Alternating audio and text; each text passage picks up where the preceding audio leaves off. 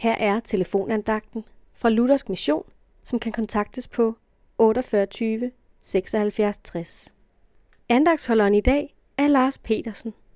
I Matteus evangeliet kapitel 11, vers 11 står der, Sandelig siger jeg jer, blandt kvindefødte er der ikke fremstået nogen større end Johannes døber.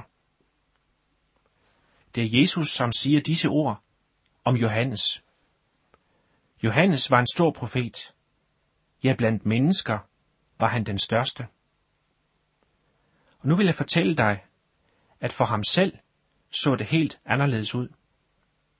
For Johannes kom i fængsel, og her kom han i tvivl om, hvem Jesus egentlig var. Og efter dette fængselsophold blev han halshugget.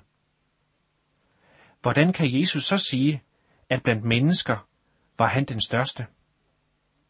Det er fordi Jesus vurderer et menneskeliv helt anderledes, end vi gør. Jesus ser et kristent menneskes liv som noget uendeligt kostbart. Lyder det mærkeligt? Sikkert. For som kristen mærker du synden hver eneste dag.